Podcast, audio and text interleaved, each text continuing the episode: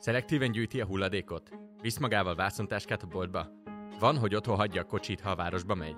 Remek kezdés, a folytatásban pedig segítünk. Újraindítottuk a hvg.hu fenntarthatósági podcastját, a Zékasztot. Műsorunkban annak járunk utána, hogyan érinti a mindennapi életünket a klímaváltozás, miért fontos az élő természet megóvása, és hogyan tehetjük élhetőbbé, jövőbiztosabbá környezetünket egyszerűen a mindennapok részeként. Iratkozzon fel, és tanuljon új dolgokat a fenntarthatóságról. Én Nagy Iván László vagyok, vendégeimmel pedig azon leszünk, hogy érthetően, praktikusan és a legkevésbé nyomasztóan beszéljünk igazán fontos kérdésekről.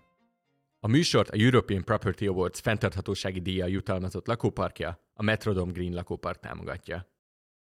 Hogyan zárkózik fel egy sok száz éves város a 21. századi elvárásokhoz? Ahelyett, hogy terepasztalokon és végtelen költségvetésekkel megterveznénk a jövő tökéletes városát, a mai adásban annak járunk utána, hogyan lehet fokozatosan élhetőbbé és fenntarthatóbbá tenni Budapestet és bármilyen nagyvárost, és ebben mi a szerepünk nekünk, az ott élőknek. Ebben segít nekem Zikkert Zoltán urbanista építész, üdvözöllek!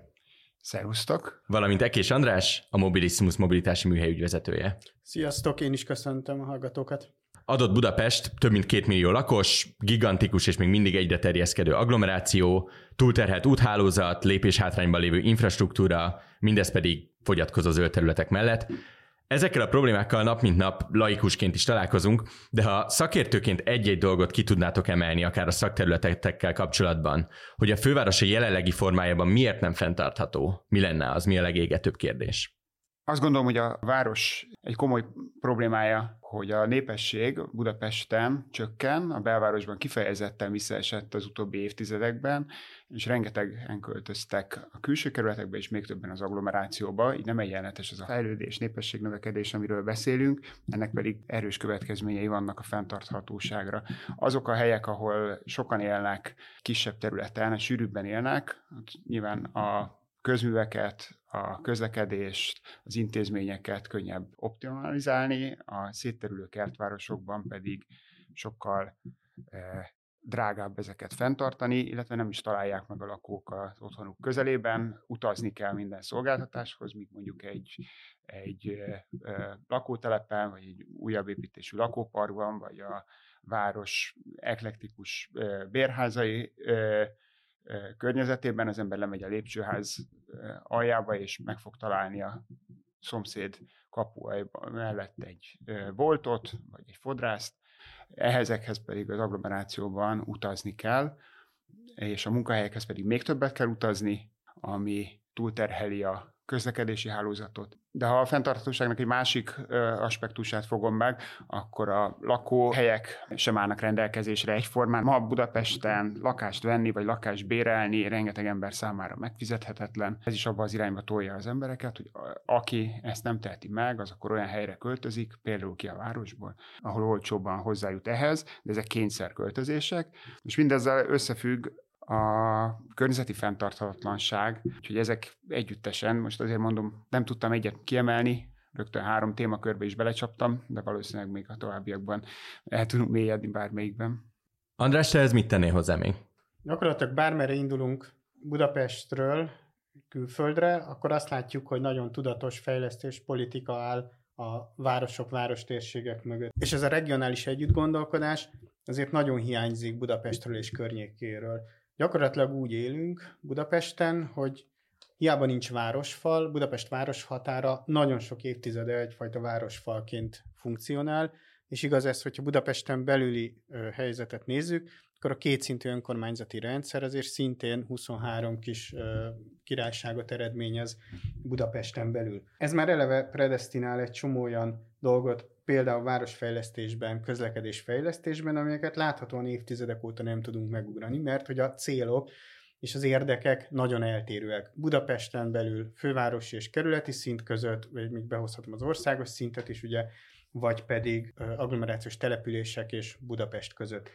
És ez azért nagyon sok mindenben hozta elő azokat a, az állapotokat, amelyekről Zoli beszélt, ezek rendkívül fontosak, és hogyha valamikor sikerülne ezt a városfalat képletesen ö, magunk mögött tudni, akkor lehet, hogy sokkal könnyebb lenne együtt gondolkodni erről a három milliós agglomerációs ö, várostérségről, vagy funkcionális várostérségről, és végig gondolni azt, hogy mondjuk a közlekedés kapcsán milyen potenciál lenne. Hogyha nem olyan alvó települések lennének, amelyek gyakorlatilag monofunkcionálisak, ahol nem tudsz semmit csinálni egész nap, hogyha te amúgy egy dolgozó ember vagy, hanem a közeli járás központhoz, de leginkább Budapest valamely kerületéhez vagy kötve, oda be kell jutnod. Na de hogy jutsz be? Bizonyos irányokból mondjuk meg lehet tenni fél óra alatt akár 30-40-50 kilométert korszerű, klímás, wifi-vel ellátott motorvonatokon. Más irányba meg mondjuk a 60-as, 70-es évek technológiájával utazunk a hévvonalakon, ennél sokkal rosszabb eljutási időkkel, és meg más irányba még a héveknek is nagyon örülnénk, mert mondjuk kétszer egysávos utakon lehet eljutni az agglomerációból Budapestre, mint mondjuk a Csepel-szigeten, és emiatt nagyon egyenlőtlen az, hogy, hogy milyen ingázási távolságot lehet egy adott idő alatt megtenni. Én azt gondolom, hogy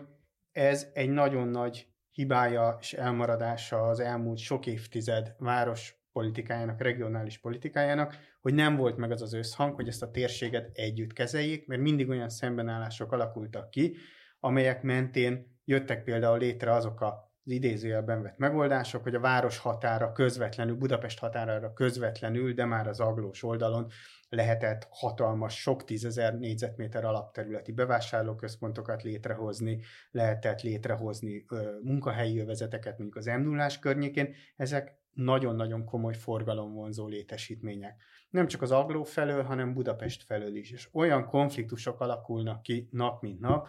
amelyek szerintem egy tudatos együttgondolkodás mellett sokkal jobban kezelhetők lettek volna. És ezt, hogyha még megfejeljük egy növekvő motorizációval, amiben azért főleg az országosan is igaz, de Budapest környékére is igaz, hogy az elmúlt 8-9 évben körülbelül 33-35 százalékkal nőtt a személygépjárművek száma, Budapesten ez csak 20% vagy 22% körül van, akkor látjuk azt, hogy ez a nyomás sokkal nagyobb az agglomerációs településeken, hiszen minél kiebb megyünk, annál nehezebb a napi ingázási feladatokat végrehajtani. Az agglomerációs igények azok Budapestet folytják meg nap mint nap, miközben Budapest nem tudja láthatóan fejleszteni azokat a nagy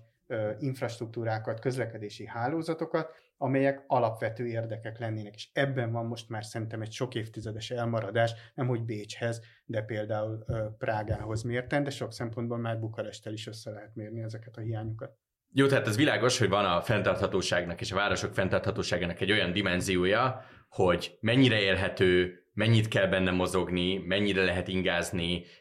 egyszerűen mennyire tudják az emberek fenntartani az életüket, hogyha minden ugyanúgy folytatódik, ahogy eddig tette, hogyan kell ezt felzárkózni a városnak, és ehhez adódik hozzá egy olyan fenntarthatósági faktor, ami a, ami a klímavédelemmel kapcsolatos, ami azzal kapcsolatos, hogy hogyan próbáljuk csökkenteni a kibocsátásunkat, hogyan próbáljuk meg minél jobban helyreállítani az élővilágot, amibe épültek ezek a városok. Hogyha a 21. században kéne definiálni azt, a saját szavaitokkal, hogy mitől fenntartható egy város, és mitől lesz valami élhető és hosszú ideig élhető és működőképes, akkor mik azok a principiumok, aminek a mentén el kell képzelni egy ilyen települést? Nem tudok hirtelen egy egymondatos definíciót erre, ez egy számos összetevőből álló képlet, amik egymásra hatnak. Valóban nehéz erre egy mondatban válaszolni, vagy úgy fognám meg, hogy a lakóhelyek, a munkahelyek, az intézmények, a szolgáltatások, meg mondjuk a kiskereskedelemnek egy olyan harmonikus egysége, amely lehetővé teszi azt, hogy ne kelljen a mindennapokban olyan utazásokat megtenni, amelyek mondjuk csak abból adódnak, hogy nincs meg ez a harmónia az előbb említett funkciók között. És erre van egy számomra nagyon szimpatikus trend, ez a 15 perces városnak a, az eszméje, amely a mi szemünkben még sokszor illúzió. Arról szól, hogy hogyan lehet olyan városi, meg települési környezetet fenntartani, ahol fenntartható módokkal, de azon belül is leginkább kerékpárral és gyalogosan, hogyan lehet 15 percen belül a legfontosabb funkciókat elérni. Ezáltal csökkenthető az ingázás, csökkenthető az ezzel kapcsolatos mindennemű kiadás, az időveszteség. Ez persze nem kell, hogy minden, minden ingázó, minden típusú utazására minden nap érvényes legyen, de így fontos kitűzni azt, hogy ezeknek a javítását próbáljuk elérni. És dolgozunk több olyan településen, ahol, ahol pont ilyen szempontoktól vezérelve, például intézményi vagy iskolai mobilitási terveket készítünk, ez egyébként a fenntartható városi mobilitási terveken belül egy, egy al műfaj, és azt próbáljuk megérteni, hogy például azt a nagyon-nagyon magas arányú autózást, amely jellemzi egyébként Budapest külső kerületeit is, de az agglomerációs településeket is, mi motiválja. Mert emögött nagyon racionális döntések vannak. Például az a döntés, hogy a gyerekeket milyen módon tudja egyik intézménybe, másik intézménybe eljuttatni, összeszedni, külön órára vinni, saját munkáját intézni, és emiatt hirtelen elkezdenek sokasodni a háztartásokban az autók. És néha nagyon picin múlik. Tehát lehet, hogy hiányzik 500 méter kerékpárút, vagy egy biztonságos gyalogátkelő egy, egy csomó ponton, de az meg lenne, akkor már elengedni a gyerekét, akkor mondjuk a másik gyerekét tudná már kísérni úgy, hogy ő utána felszáll egy vonatra vagy egy villamosra, és kiderül, hogy lehet, hogy a második autó már felesleges, vagy azért felesleges a második autó, mert már vannak olyan megosztott mobilitási megoldások, sharing megoldások, ami számára már elfogadható. Mondok még egy ilyen agglomeráció Budapest példát, és szerintem azért ez is a fenntartatóság irányába hat. Én nagyon szeretem ilyen szempontból példaként a Budapest-Esztergom vasútvonalat, amely lehet, lehet nagyon sokféle kritikával is illetni, de ami mindenképpen pozitívuma, hogy talán most már meghatszorozódott az utasforgalma a fejlesztés előtti állapothoz képest, amikor mondjuk egy-másfél óránként, vagy hagyományos nagyvasúti szerelvények, vagy ilyen kis zmoc szerelvények mentek, aztán később már azért alacsony padlós dízelmotorvonatok is, most pedig a belső szakaszon van egy folyamatos gyakorlatilag negyedórás követés, a külső meg fél órás. És hirtelen azzal, hogy korszerű vonatok járnak, sűrűn járnak, relatíve tartható a menetrend, P plusz parkolók épültek, ezzel nagyon sokakat meg lehetett szólítani, hogy ülj át az autóból, egyébként a tízes út torlódását is ezzel ki lehet kerülni, és még úgy is, hogy nincsen tarifa integráció egyelőre, úgy is, hogy azért bejutni a nyugati pályaudvarra az néha 5 percet, néha 15-öt áll a vonat előtte. Tehát nagyon sok handicap van még így is, viszont hirtelen egy felmutatható alternatíva jelent meg. Ebből az egészből eszembe jut, hogy, hogy mióta és, és főleg miért kezdtünk el beszélni arról, hogy hogyan tudjuk fenntarthatóvá alakítani azt a környezetet, amit már egyszer magunk köré építettünk. Nekem nagyon-nagyon beleégett a fejembe egy kisfilm, amit láttam, nem is tudom, egy fél évvel ezelőtt, hogy az 50-60-70-es években milyen kvázi propaganda filmek készültek a szocialista Magyarországon arról, hogy mennyire jó mindenkinek legyen autója, így építjük át a város, hogy mindenki tudjon mindenhova autózni, mert hogy ez mekkora innováció. Mi, mióta látjuk azt, hogy szembe kell egy kicsit menni, ha nem is kicsit, sőt lehet, hogy radikálisan menni azzal, ahogy felépítettük a város városainkat, és kinek kell mozgatnia igazából ezt a változást, mert látjuk azt, hogy, hogy nagyon bonyolult egy ilyen, egy ilyen folyamat alakítása, mind fentről lefelé politikai szintől, döntéshozói szintől, mind lentről felfelé az ott élők akaratából, hiszen ezek iszonyúan energia és erőforrás igényes folyamatok. Egyrészt van egy ö, döntéshozói oldal, amely biztos, hogy rendkívül fontos szerepet lát, vagy kellene, hogy ellásson ebben a kérdésben, másrészt én nagyon, hiszek, én nagyon hiszek a szemléletformálásban, viszont ahhoz jó példákat kell tudni bemutatni. És az, hogy milyen komoly propagandája volt mondjuk az autó használatnak, azért szerintem még mindig töredéke volt annak, mondjuk ami Nyugat-Európában volt hasonló téren. Mondjuk látványosan rosszabb aránya volt az úgynevezett model splitnek, tehát a módok közötti megoszlásnak Nyugat-Európában, mint mondjuk 70-es, 80-as években Közép-Kelet-Európában. Ez messzire vezet, hogy miért van így, de ez egy, ez egy olyan örökség mondjuk számunkra, amiből lehetett építkezni, és még ma is lehet építkezni, hogy van egy, van egy elég komoly presztízs a közösségi közlekedésnek. Nyugat-Európában rengeteg olyan fejlesztés valósult meg, városi alagutak, elválasztott gyalogos és közúti kapcsolatok, külön szintű megoldások, amelyek utána fenntarthatatlanok lettek szerencsére, mert olyan extra forgalmat vonzottak be, vagy közbiztonsági szempontból mondjuk az ilyen emelt járdafelületek, úgyhogy eközben alagutakban ment a, a városi közúti forgalom, ezek azért komoly kihívások elé állították a, a nyugati nagyvárosokat, és ezeknek egy jó részét, vagy egy részét azóta megszüntették. Hollandiában visszaépítettek ilyeneket, Belgiumban, Németországban, és nagyon újra, újra gondolt, nagyon jó minőségű közterületek jöttek létre, nagyon komoly forgalomcsillapítás mellett. Nálunk azért nem történtek meg ezek a beruházások, néhány kivételtől eltekintve, csak pár ilyen budapesti városi felüljáróra gondolunk, meg a mondjuk a március 15-e téri vagy a Ferenciek terei azóta már megszüntetett aluljáróra. Ezen kívül azért a nagy dolgok ilyen értelemben nem történtek, de nem azért, mert nem lett volna rá igény, mentünk volna mi is szerintem ezzel a trenddel, hanem azért, mert nem volt rá soha pénz. Ilyen értelemben szerencsére. És még egy szempontot mondok, így a fenntarthatóság irányába, az az pedig, hogy egyébként hogyan szeretné motiválni a mindenkori közlekedés politika azt, hogy mivel járjunk mondjuk dolgozni. A francia rendszer azt csinálja, hogy minden cég, amelyik azt hiszem 11 fő fölötti, egy úgynevezett versement de mobilité, tehát egy közlekedési vagy mobilitási hozzájárulást szed, amely a, az adott várostérségnek a büdzséjébe folyik be, és abból nagyon komoly forrás áll rendelkezésre, hogy a közlekedést lehessen fejleszteni. Például a, a Párizsi és Párizs környéki Ile-de-France mobilitének a bevétele az, az nagyon nagy részt innen jön. Az osztrák-német rendszerben olyan költségtérítés van, hogy attól függ, hogy honnan utazol, mennyit utazol, milyen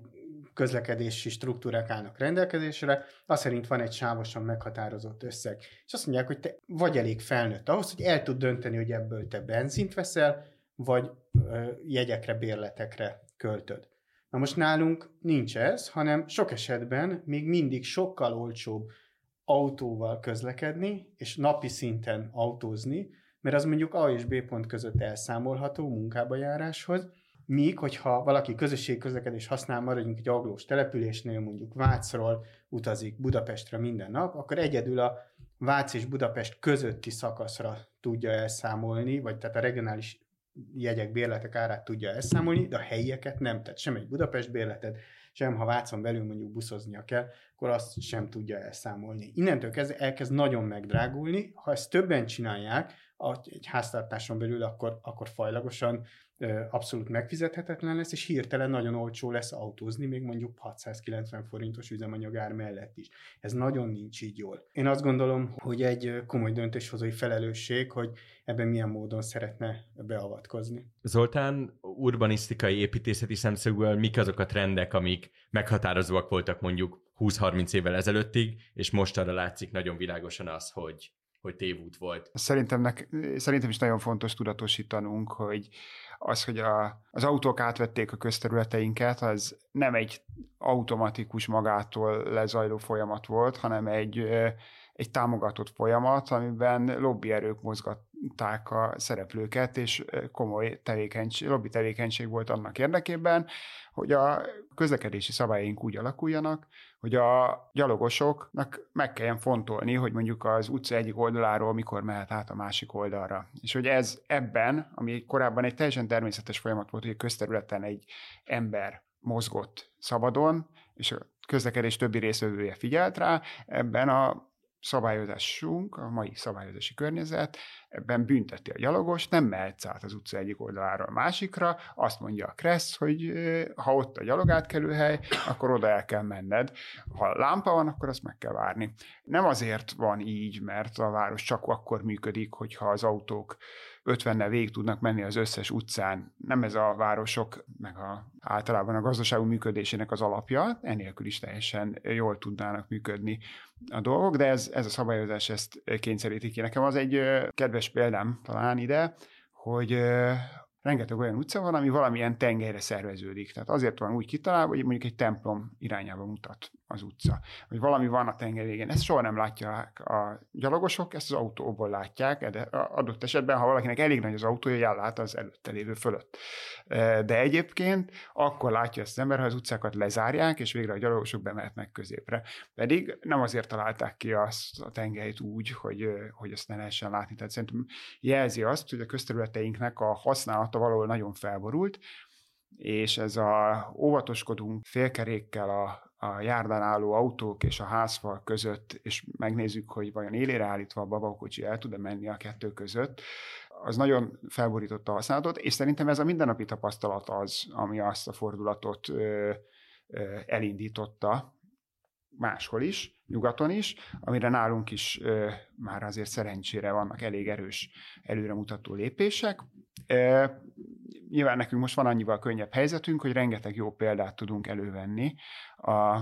ebben a folyamatban nálunk előrébb tartó országokból. Egyébként a nyugati felsorolt minták mellett az az érdekes, hogy gyakorlatilag már várhonnan jó mintákat lehet elővenni a környező országokból, keletről is, tehát nem kell már csak Nyugat-Európából vennünk ezeket a példákat, már e, Moszkvában is e, e, folyópartot felszabadítanak autók alól, de nyilván ezekben a holland, akár osztrák, skandináv, francia példákban rengeteg olyan lehetőség van, amit tudunk követni, aminek a mintáját át tudjuk venni.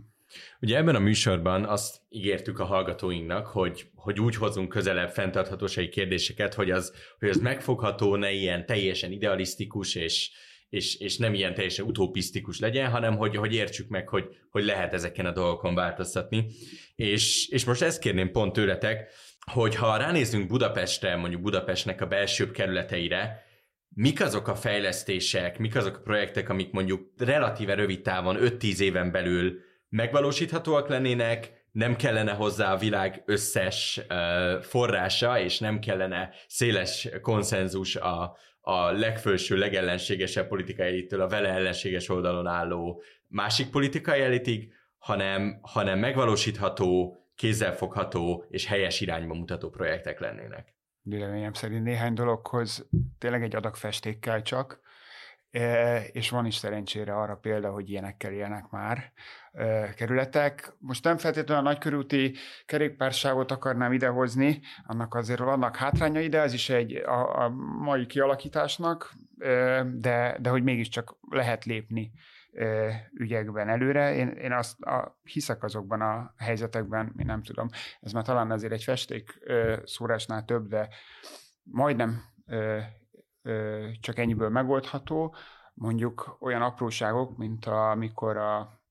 konkrét példát mondjak, a Népszínház utca és a Kis József utca sarkán. A Népszínház utcának a Kis József utca sarka az egy hegyesszögű találkozás. Ennek a töltséresedő aszfaltos területéből kiharaptak annyit, hogy csak a, az autóknak annyi hely maradjon, ami a átközlekedésre elég, és rögtön lehetett nyerni jelentős felületet a gyalogosoknak, plusz a keresztezés sokkal biztonságosabbá vált, mert nem sok métert kell keresztül gyalogolni az embereknek ezen a egyébként is ilyen kiszámíthatatlanul használható töltséres szakaszon, hanem megvan az a konkrét hely, ahol keresztezik az autók forgalmát, a többit pedig még fát is lehetett ültetni,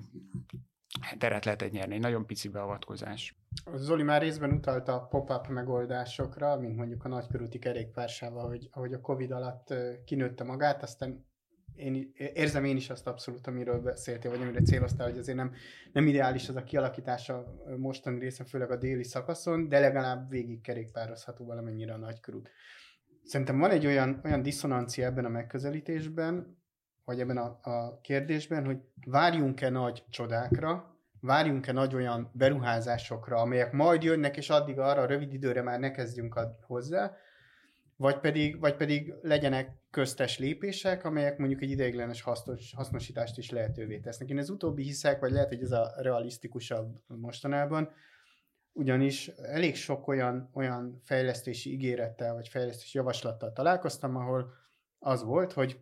igen, nagyon jó lenne, de most már mindjárt jön a nagy projekt és megoldja. Például egy rákos rendező, a maga nem tudom százvalahány hektárjával, hogy miért nem lehet még angyalföld és zuglók között jobb kapcsolatokat kialakítani, akár gyalogosan, kerékpárosan, és miért kell mondjuk ilyen teljesen lehetetlen ö, módon átjutni egy Rákospatakmenti kerékpárúton, ö, utána a, a zuglói angyalföldi szakaszain. Szóval, hogy, hogy azért ezek, ezek 10-20-30 éve vannak bebetonozódva ö, olyan szinten, ahogy ezt meg lehet tapasztalni, és, és mindig az volt ezekre a mondás, hogy azért nem történik itt semmi, vagy mert nincs pénz, vagy mert túl bonyolult, de majd jön a nagy projekt, már látszik. Ugyanez igaz mondjuk a hévekre. Hogy majd jön a nagy projekt, most már azt a 10 évet vagy 5 évet kibírják ezek a régi hévszerelvények, és akkor majd, majd tényleg ez most már megoldja, és bejut a Calvin és akkor látjuk, hogy vannak időnként olyan irányok, amelyek ebben ebben a mesdjében viszik előre ezeket a projekteket, és akkor jönnek más irányok, és szó nincs róla. Tehát ez akkor most megélgelve van, és akkor majd vakarhatja az ember a fejét, hogy akkor mondjuk hogyan jutnak el Szentendrére, vagy, vagy Cseperre a, a, a, az emberek. És éppen ezért azt gondolom, hogy szabad kis dolgokat csinálni. Ez nem szégyen egy városban, nem szégyen egy kerületben. És a kis dolog az nem azt jelenti, hogy ez valami értéktelen lesajnálandó. Sőt, sokszor nagyon jól lehet tapasztalni, hogy kis léptékű, ö, akár átmenetitek szánt megoldások vagy konzerválódnak, apró pici zárójel a Ráckavei hév végállomása, nem is tudom, 1880 hány óta van ideiglenesen a közvágóhídnál, most 2023-at írunk, és ezek, ezek az ideiglenes megoldások lehetnek jók, mondjuk a rakpart megnyitása a gyalogosok, kerékpárosok számára hétvégén. Nem történt semmi a rakparttal, van rengeteg terv rá, vannak nagyon jó elképzelések is, de gyakorlatilag azzal, hogy hétvégén kicsit ö, átjárható gyalogosan, kerékpárosan, úgyhogy egyébként semmi funkció nem jelent meg, vagy nagyon ritkán vannak ilyen időszaki kiállítások, vagy egyéb, de hogy amúgy, amúgy csak jó oda kimenni. De ugyanezt mondjuk én nagyon szeretem a, az úgynevezett parkleteket. Tehát a parkoló helyek helyén kialakított kis kiülő terasz, vagy csak egyszerűen egy picike zöld felület, vagy növénykiültetés, amely észrevehetetlen forrásigényű nagy beruházásokhoz képest, de mégis van olyan hatása, hogy mondjuk elkezdi felpesdíteni a kiskereskedelmet. Akkor oda már kiülök, iszom egy kávét, mert mondjuk forgalomcsillapított terület, és vagy nem az, hogy két oldalon autók, és amire az Zoli is célzott, hogy mondjuk centizgetni kell, hogy a járdán mekkora hely van a házfal meg az autók óra között. Ezek az ideiglenes megoldások szerintem jók és előremutatók. Nem szabad belegondolni egyébként, mi minden történhetne, hogyha ha forrásbősége lenne, és, és ebben a ö, térségben megtörtént volna mindez, ami akár ö, szakmai értelemben szükséges lett volna az elmúlt évtizedekben. Úgyhogy én azt gondolom, hogy komolyan visszazér a fenntartatóság irányba, mert hogy például a gondolkodást segíti egy picit befolyásolni, illetve, illetve mondjuk egy teljesen más téma, ez, ez más típusú beruházás, mondjuk egy integrált tarifarendszer, amely most így lehet, hogy meredeken hangzik elsőre váltás a forgalomcsillapításhoz képest, de azért mondom, mert ha kiderül, hogy sokkal olcsóbban lehet mondjuk közlekedni a mindennapi munkába járás során, és van egy komoly integráció város-város térség között, akkor jóval kevesebb autó indul el reggelenként. És hogyha megszűnik ezeknek a parkolási igénye napközben Budapesten, akkor egy csomó közterületet fel lehet szabadítani. Na igen, de ott van még a lakossági parkolás, amelyel nekem nagyon komoly problémám évtizedek óta az, hogy ezt ingyen adjuk, mint egy ilyen választási cukorkát bocsánat, lehet, hogy nem ingyen évi 2000 forintért. Hogyha ott egy fizető autó állna, a fizető időszakban, akkor mostani parkolási díjakon akár ez már évente 1,6-1,8 millió forintot hozna. Most nem akarom mennyire sarkítani, de azért, azért összemérhető a 2000 forint az 1,6-tal. Most egy helyi lakos, aki szeretné látni az autóját akár a legsűrűbben épített belvárosi környezetben is, ő ezért az évi 2000 forintért kap 1, valahány millió forintnyi parkolási jogot. Aki gyalogosott, és mondjuk nem fér el babakocsival, vagy kerekes székkel, vagy csak közlekedne simán, a kerékpáros, a közösségközlekedés használó, stb. Ő hol kap mondjuk egy ennek a akár tizedébe kerülő éves bérletet. Szóval ez, ezeket a diszonanciákat kicsit fejben újra lehetne gondolni, akkor szerintem sokat lépnénk a fenntarthatóság felé, és ez nem egy konkrét fizikailag megvalósuló beruházás. Még ha hozzátennénk, hogy ezt a parkolóhelyet, ha esetleg nem egy ember saját autó tárolására adjuk oda, hanem valamilyen olyan célra, ami szintén fizetős, mondjuk valaki egy közterület használatot fizet és teraszt nyit ott, akkor ugye nem egy embernek lesz belőle haszna,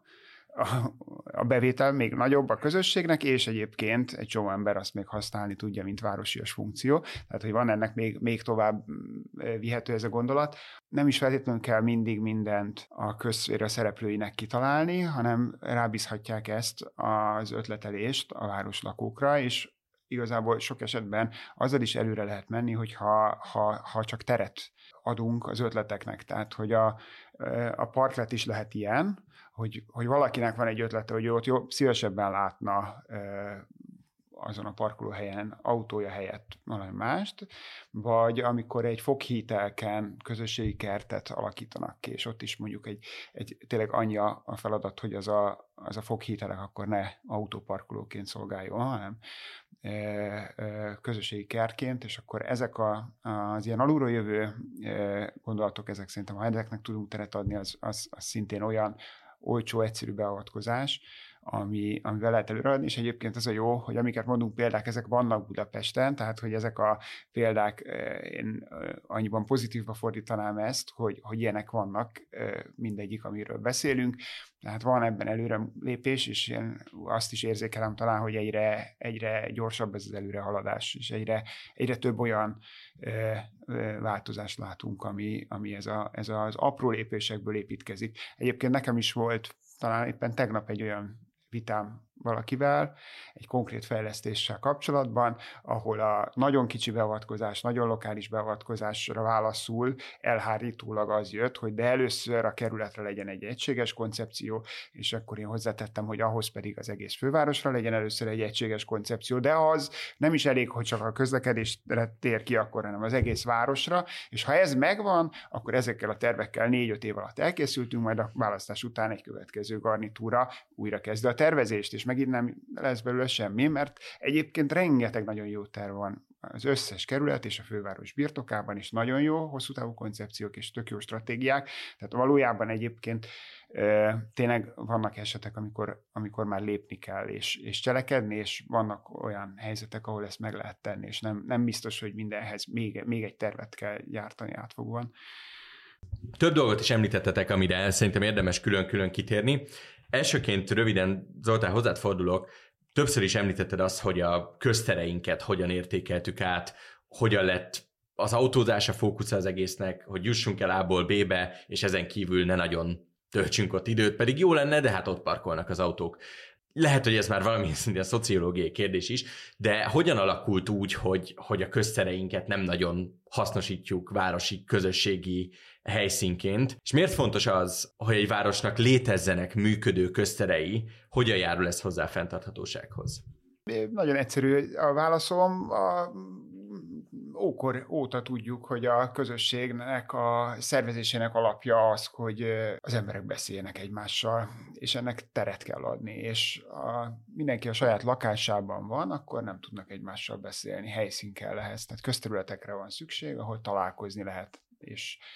az is talán fontos, hogy ezeken a közterületeken tényleg beszélni tudjunk egymással, autóból autóba ordítani szoktunk egymásnak, vagy integetni, de beszélgetni nagyon ritkán, tehát ahhoz, hogy, hogy, hogy beszélgessünk, ez, ehhez ki kell szállni az autóból, és jelen kell lenni. És ennek aztán van számos lehetősége. Az lehet az, amikor az ember megfogja a könyökét egy, egy fehérbotos embernek a gyalogátkelő helynél, lehet az, hogy megkérdezi a kapuajban üldögélő embert, hogy tud-e hozni neki két kiflit, lehet az, hogy ha egymással szembe vegyünk a járdán, akkor csak egymásra nézünk, és eldöntjük, hogy melyik irányból kerüljük ki egymást, de hogy ezek az interakciók, ezek a mikroszinten ezek építik a közösséget, és aztán nyilván ennek a egy következő lépcsőfoka, amikor, amikor leülünk, és akkor mondjuk egy sör mellett beszélgetünk fenntarthatóságról. És mit gondolsz, miért kopott ez így ki? Mármint, hogy, hogy én csak arra tudok gondolni, hogy én már úgy szocializálódtam, hogy hát a körülöttem lévő közterek, hát majd ha találkozom barátaimmal az iskolában, meg majd utána max elmegyünk és elvisznek velük a játszótérre, vagy majd a, vagy majd a sportedzésen találkozunk, vagy majd a külön órán találkozunk, de hogy sosem. Tehát én már én úgy nőttem föl, hogy nekem nem volt olyan élményem a belvárosban felnőve, hogy ezen a közterületen én jól érzem magam, engem ide köt, itt van valamilyen közösségi élmény, és megkockáztatom, hogy fölöttem lévő generációknak sem, akik ugyanebben az én autocentrikus Budapesten nevelkedtek föl, nem volt a közterület, a köztér, mint közösségi tér az életében. Ez visszafordítható valahogy ez a folyamat, vagy ahhoz, ahhoz, ahhoz kinek kell megmozdítania itt a szálakat, hogy ez ne egy ilyen befagyott helyzet legyen, hogy hát, hogyha találkozni akarok veled valahol, akkor az valamilyen zárt tér lesz, vagy egy zöld tér, de biztos nem a két lakás között.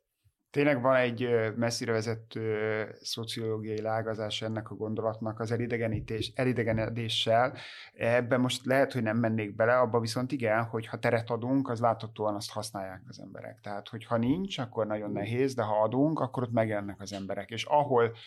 a városban átalakított bárki bárhol egy közterületet, csak annyiban, hogy újnak tűnt, tehát hogy felfrissült, és egyébként lehet, hogy utána rossz minőségben oldották meg, és egy év múlva leamortizálódott, de ami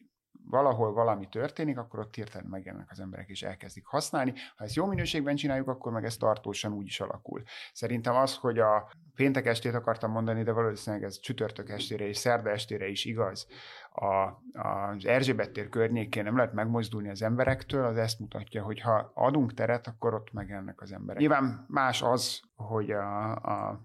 legénybúcsús angol turisták hogyan használják a közterületeket, de szerencsére nem csak ők használják, hanem rengeteg budapesti és agglomerációs fiatal is használja ezeket a helyeket, és, és látszik, hogy az igény megvan, hogy találkozzanak egymással. Úgyhogy én azt, azt gondolom, hogy te is használod a közterületeket azokra a funkciókra, amiről beszélek, és használtad is, és fogod is. Ahogy föltetted a kérdést, azon kezdtem gondolkodni, hogy tényleg így van, vagy én is így érzem, és még választ is találtam, hogy lehet, hogy a, a gyorsuló digitalizációs érintkezés az így, az így levett a tényleges személyes találkozásoknak az igényéből, és persze volt olyan időszak, amikor mondjuk mindenki otthon ült, és akkor, akkor maradtak a digitális csatornák, ennek is megvan a maga helye, de arra jöttem rá, hogy szerintem sokkal élénkebb közterületi igény és találkozási ö, gyakoriság van jelen, mint mondjuk ezelőtt talán 15-20 éve, legalábbis én így, így tapasztalom. Talán 16-ban vagy 17-ben volt Szent Gellért téri villamosvágányok átépítése, és ennek kapcsán le volt zárva a Szabadsághíd. És teljesen spontán a nyár legjobb közterületi szenzációja jött létre. Először csak ott végig sétáltak páran, aztán elkezdtek kiülni a járdán óvatosan, tehát egyébként az úttestre is le lehet ülni, villamosvágányokra is le lehet ülni. Aztán elkezdtek szervezett események lenni, jogaórák, zenekarok jelentek meg. Tényleg így a nyár legnagyobb szenzációja lett, és nekem mindig az jutott eszembe akkor, hogy volt egy hasonló feeling 2004. május 1-én az EU csatlakozáskor, ott műfű, meg tényleg egy ilyen nagyon jó hangulat volt, tényleg egy ilyen euforikus hangulat volt a Szabadsághídon, és valami hasonlót éreztem, mikor ez a lezárásból adódó spontán híd használat indult el. És szerintem nagyon izgalmas az, amikor így a mindenkori városvezetés tudta nélkül jön létre valami izgalmas klassz hely. És ez, a Szabadsághídnál abszolút ez lett, és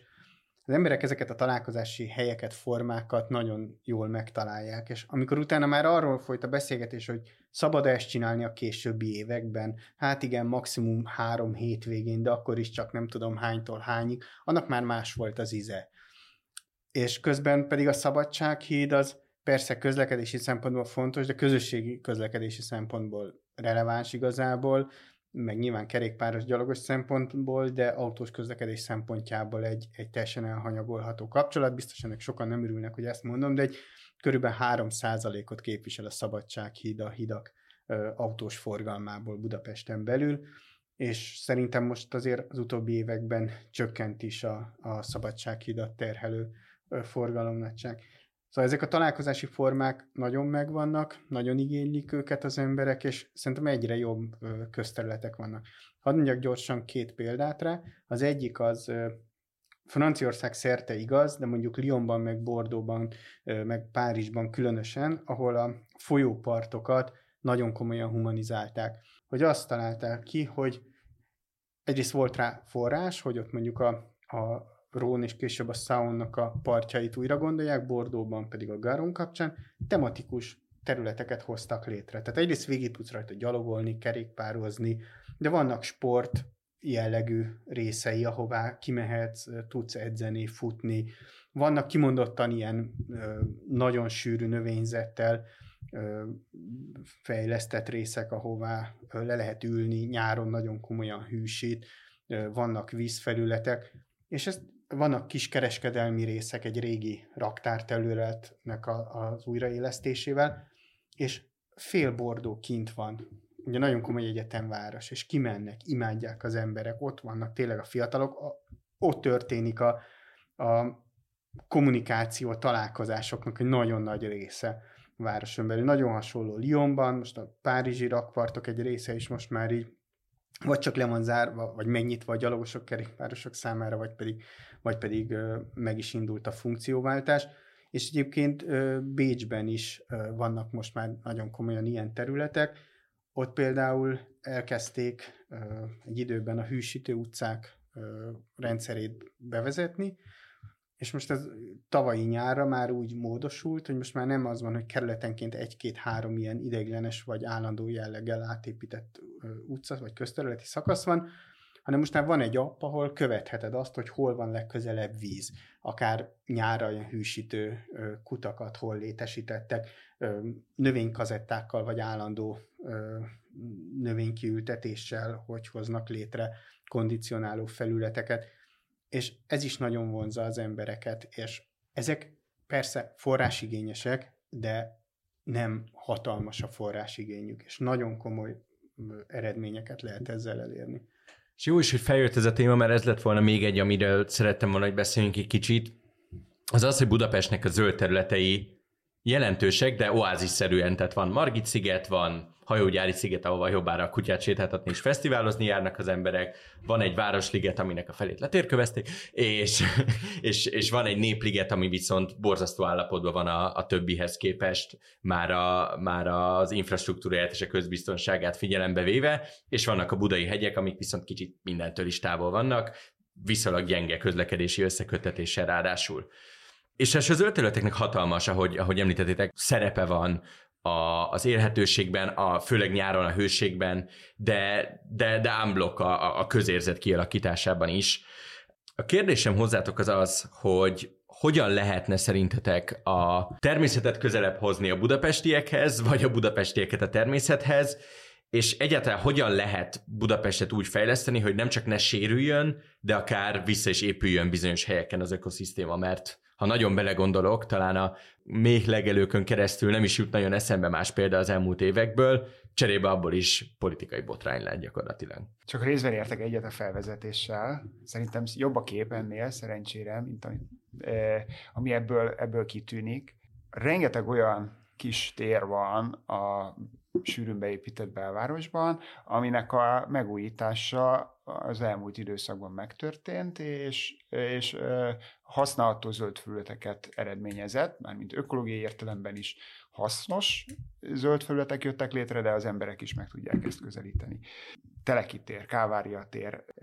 Vannak olyan amiről már ejtettünk is szót, tehát azok a foghíjak, ahol, ahol, aminek a helyén ilyen zsebparkok ö, jöhetnek létre, és erre is van példa szerencsére már a városban, és vannak még helyszínek, ahol ezt lehetne folytatni. Vannak mostanában olyan nagyobb park ö, kialakítások is, ami, amire azért büszke lehet a, a város. Az egyik ilyen ez a vizafogó park, ami létre tudott jönni egy olyan helyszínen, ami eredetileg egyébként beépítésre szánt terület volt, ha jól tudom, tehát hogy annak a, hely, a helyet végül is egy park kialakítása egy, egy város szövetben. De abban egyetértek, hogy, hogy nem elég ez, van még hova lépegetni, vannak nagy park fejlesztések, ami fontos lenne a népliget, ez nagyon jó példa, amire nagyon ráférne, hogy, hogy egy átfogó fejlesztés keretében megújuljon. Van nekünk egy Ráckövei Soroksári Dunánk, ami egy elképesztően jó adottságú hely, és mellette ott van egy olyan rozsdaterület, ami egy másik fájópont, hogy ugye ez a volt déli városkapu, diákváros fejlesztés, ami kútba esett, vagy elmúlt, pedig egészen izgalmas lehetőségeket tartogatott. Tehát van még hova fejlődni, de én azt akartam csak mondani, nem a negatív irányba akartam fordítani, hanem a pozitívba, hogy rengeteg olyan fejlesztés volt, ami, ami egyébként észrevehető és segített abban, hogy a város zöldebb legyen már most is. Csak egy-két kiegészítést tennék hozzá. Egyrészt szerintem egy érdekes gondolkodás, vagy érdekes dolog az, hogy ha valaki kimegy a Margit szigetre, az egy program. Hogy elmegy a Városligetbe, az egy program, és nem feltétlenül a mindennapok része és ez egyrészt a mentális térképünkön sincs úgy rajta, hogy még a napi zsúfolt teendők közé valaki beszuszakolja azt, hogy mondjuk elmegy a Margit szigetre, viszont nincsenek is sok esetben olyan, olyan magas minőségű zöld felületek, közterületek olyan mértékben, mint amilyen mértékben kéne, hogy ez mindenképpen útba tudjon esni, és, és akkor ennek van egy, egy közbiztonsági oldala is, mondtad az előbb a népligetet, én azt hiszem sokkal rosszabb a híre a népligetnek, mint amilyen, és egyébként mondtad, nehezen megközelítetett, ott a hármas metró, ott az egyes villamos, tehát hogy azért igazából még sok esetben gyorsabban elérhető, mint a sziget, vagy, vagy akár a Városliget, de a Városligetnek meg a szigetnek egész más a presztízse, nyilván az állapota is, de, de a népliget ilyen szempontból szegény kicsit méltatlanul alul hasznosított sokszor azt gondoljuk, hogy a köznek kell, vagy kellett volna, vagy kellene fejleszteni a közterületeket, zöld felületeket, és hogyha van egy jó városfejlesztés, akár, akár fővárosi, akár kerületi szinten, akkor, akkor a fejlesztők is tudják, hogy mire számíthatnak. És emögött nyilván kell legyen egy, egy egységes, kiszámítható központi szabályozás, ami azért tud elég hektikus lenni. Mondjuk a Váci út menti irodafolyosónál utóbbi sok évben most már nagyon sok olyan ingatlan fejlesztés történt, jellemzően irodaházaknál, ahol közféra számára megnyitott magánterületek vannak, komoly zöld felületekkel, rekreációs területekkel, és ezek mögött mindig voltak úgynevezett településrendezési szerződések, ahol például a kerület előírta, hogy mit kell ahhoz fejleszteni, hogy ezt a beruházást meg lehessen valósítani, és minden hozzájárulást megkapjon teljesen más egy erős gazdasági konjunktúrában, hogy mit tud egy közféra a magánfejlesztőtől még ilyen úgynevezett településrendezési szerződésben, TRS-ben elvárni, és más egy, egy kicsit recessziós időszakban, ahol, ahol sokkal nehezebben jön ki a matek, és nyilván kevesebb dolgot fog hagyni a fejlesztő, hogy még a közféra megpróbálja belerakni. Ebben vannak kerületek, ahol viszonylag jó egyensúlyi állapot állt be, tehát kiszámítható volt, hogy mi mindent kellett ahhoz ö, teljesíteni, hogy tényleg föl lehessen húzni azt a, az ingatlanfejlesztést. Van, ahol ez elég hektikus volt, hogy időnként mondjuk teljesen elképzelhetetlenül nagy volumenű egyéb közszféra számára történő hozzájárulásokat kértek, amit meg nyilván a fejlesztő nem tudott, és pláne nem is akart megfinanszírozni. Ebben sem volt, vagy nincsen egységes kerületi, vagy kerületek közti megállapodás, vagy, vagy közös gondolkodás. És például egy ilyen könnyebb, tehát egy ilyen megközelítésből azért születhetnek nagyon jó zöld felületek is és nem lehet, hogy egy nehezebb időszakban nem azt kell várni, hogy a közféra finanszírozzon meg egy rákos rendezői zöld felületet, egy Csepel északi zöld felületet, mert ezek látszik, hogy most irreálisak. Az adás végén még egy utolsó kérdésem van hozzátok. Említettem, hogy, hogy az egész műsorban, az egész tematikában, de egyébként az egész fenntarthatósági közbeszédben érdemes arra törekedni, hogy, hogy megfogható legyen, hogy a saját életünkre alkalmazható legyen. Úgyhogy ezt kérném tőletek is, hogy az utolsó kérésem inkább hozzátok az, hogy mik azok a kérdések, amiket városlakóként érdemes feltennünk magunknak, amire, hogyha akár kényelmetlen is, de választ adunk, akkor hozzájárulhatunk ahhoz, hogy fenntarthatóbb, élhetőbb és, és jobb közeg legyen Budapest mondjuk mobilitás oldaláról szeretném megközelíteni, és itt az jutott eszembe, hogy hogyan motiválhatók az emberek, a város lakók, hogy elkezdjenek gondolkodni arról, hogy milyen módon közlekednek, tényleg annyit kell utazni, tényleg annyi utazási igény generálódik vagy vannak esetleg elengedhető utazások, vannak olyan utazások, amit más módon, fenntarthatóbban meg lehet tenni, szerintem ezt mindenki fölteheti magának, és azért azt gondolom, hogy hogy sok esetben ki fog derülni, hogy hát igazából lehet, hogy akkor nem kellett volna autóba ülnöm, vagy nem kellett volna ö, minden nap autóba ülnöm, csak mondjuk heti kétszer. De vannak olyan trendek, amelyek szerintem ebben nagyon segítenek, például egyébként a home office az teljesen átrendezte többek között a mobilitási igényeket is, és ez, ez nagyon látszik a, a közlekedési szokásokon, a héten belüli ö, eloszláson is, hogy mennyit, hogyan és hová utazunk. Viszont ami szintén fontosnak gondolok, hogy érezzük azt, hogy, hogy bevonhatók vagyunk a tervezési folyamatba, van lehetőségünk arra, hogy közösen gondolkodjunk. És vannak ilyen tervezési műfajok, és azért ezt a főváros előszeretettel alkalmazza, a kerületek is, például a közösségi tervezést, vagy közösségi gyűléseket egy-egy témában, ahol teljesen más megközelítéssel történik a például a városfejlesztéssel kapcsolatos, vagy a közlekedéssel kapcsolatos kérdésekről a gondolkodás, mint egy lakossági fórumon, vagy egy közmeghallgatáson, mert ö, nem a kutyapiszokra, meg mondjuk a töredezett járdára fókuszálódik három perc után a beszélgetés, hanem arra, hogy gondoljuk végig, hogy mik a problémák, minek örülnénk, mi az a inger küszöb, amit mondjuk el kell érni ahhoz, hogy én aktívan részt vegyek a közös gondolkodásban, hajlandó legyek mondjuk módot váltani, lehet, hogy hajlandó vagyok letenni az autómat, ha cserébe mondjuk azt látom, hogy különböző megosztott mobilitási módok, vagy mikromobilitási eszközök rendelkezésre állnak, azt én meg tudom fizetni egy teljesen integrált rendszerben. Elő lehet állítani egy ilyen idealista képet, de ennek vannak bizonyos low-cost megoldásai, amelyekben szerintem azért van, van észrevehető haladás. És ezt segíti mondjuk egy ilyen ernyőként a fenntartató városi mobilitás tervezés, vagy a SAMP, amelynek az a célja, hogy a városlakót, az embert állítsa a tervezés középpontjába, és ne az infrastruktúrából induljon ki.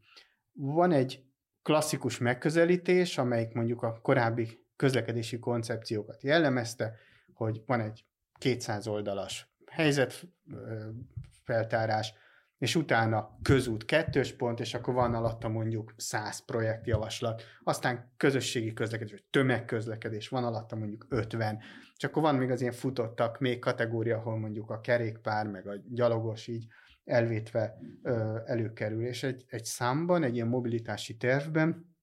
egyrészt ö, sokkal inkább nyitott a tervezési folyamat, és a tervező arra, hogy megismerje a városlakók, vagy azt a városi közlekedés használóknak a, a véleményét, a mindennapi problémáit, az igényszintet, hogy mikor döntene máshogy mondjuk az utazási szokásaival kapcsolatban. És utána meghatározzák, vagy meghatározzuk közösen a víziót, a célokat, és föl lehet építeni azt, hogy hogyan tud ide eljutni az adott város. És ez gyakran azért látványos, mert nem a nagy forrásösszegű csodákra vár, persze azok is jól jönnek, hanem próbál olyan megoldásokat keresni, amelyekről mondjuk itt az elmúlt egy órában beszélgettünk, hogy hogyan lehet kisléptékű beavatkozásokkal is nagy hatékonyságot elérni. És nekünk az a tapasztalatunk sok városból, itthon és külföldön is, hogyha ezt a folyamatot csináljuk végig, akkor sokkal hálásabbak a városlakók, mert érzik, hogy az ő véleményük nem csak kipipálásra jelenik meg, ha egyáltalán, hanem komolyan vesszük, visszajelzünk, bevonjuk a tervezés egészébe, és egy csomó méregfogat előre ki lehet húzni, hogy nem az történik, hogy valami megépült, és hát pedig én ezt nem kértem, ez engem zavar, ez büdös, ez zajos, stb., hanem érzi, hogy neki abba volt beleszólása. Ezt a mai környezetben nehéz átvinni, hogy, hogy komolyan is higgy, vagy elhiggyük azt, hogy tényleg tudok hatni ezekre a folyamatokra, de nekünk ebben nagyon jó tapasztalatunk van, és egyébként Budapesten is van ilyen terv, ez a lánykori nevén Balázsmór terv, most budapesti mobilitási terv, amelyiknek épp a felülvizsgálata történik, és ott azért ö, elég komolyan figyelembe vették a tervezők, hogy ö, ezeket a játékszabályokat betartsák, ami mondjuk ennek a nemzetközi módszertanából adódik. Én ebben komolyan látok változást, mint egy korábbi klasszikus tervezési műfajhoz képest. Nagyon érdekes, mert amikor András elkezdte a válaszát erre a kérdésre, azt gondoltam, hogy radikálisan máshogy nem fogom megközelíteni ezt a kérdést, és ahova eljutott, azt pedig gyakorlatilag folytatni tudom abban, amivel, amit gondoltam. Odafigyelés, szerintem ez, amire szükség van, türelem, empátia. Nem ellenségek vagyunk ebben a városban, hanem egy közösség. És ennek e, számos aspektusa van, és ez mind segíti azt, hogy, hogy egy fenntartható városban éljünk. Az is, hogyha autóban ülve meglátjuk a hukás autót, akkor nem felrobban a fejünk a dütől, hogy most itt fogok állni mögötte másfél percig, hanem arra gondolunk, hogy ez ugyanúgy a város működés része, és akkor lehet, hogy addig, mit tudom én, ki tudom választani a másik rádióadót. Ha zebrához közeledek autóval, akkor nem arra gondolok, hogy, hogy hát még három lépés távolságban van, akkor ha egy kicsit gázt adok, igaz, hogy már picit gyors leszek, de még átérek, és akkor lehet, hogy az kevesebb üzemanyagot fogyaszt, mint ha fékezek, és újra el kell indulnom, hanem arra gondolok, hogy ott egy másik közlekedő, és hogy ő is ugyanúgy közlekedik, mint én, és mi ebben egy, egy, egy csapat vagyunk. Tehát, hogy eh, azt gondolom, ez a, ez a lényeg, tehát ebben kell fejlődni mindenkinek, hogy minden olyan helyzetben, amiben, ez most a közlekedés példát hoztam, de, de, de hozható ám a társasházi közgyűlés példáját, vagy a, mondjuk a közösségi kertet, hogy akkor azért van, ahol a közösség együtt tud működni, és én ezeket a helyzeteket szeretem és keresem, és ezek segítenek nekünk a városban együtt élni. Tehát nem csak a közlekedés terén igaz, ez többi téren is, hogy éljük meg azt, hogy, hogy nem ellenségek vagyunk ebben a városban, semmilyen helyzetben, hanem közösség. Köszönöm szépen! A műsort a European Property Awards fenntarthatósági díjas Metrodom Green lakópark támogatta.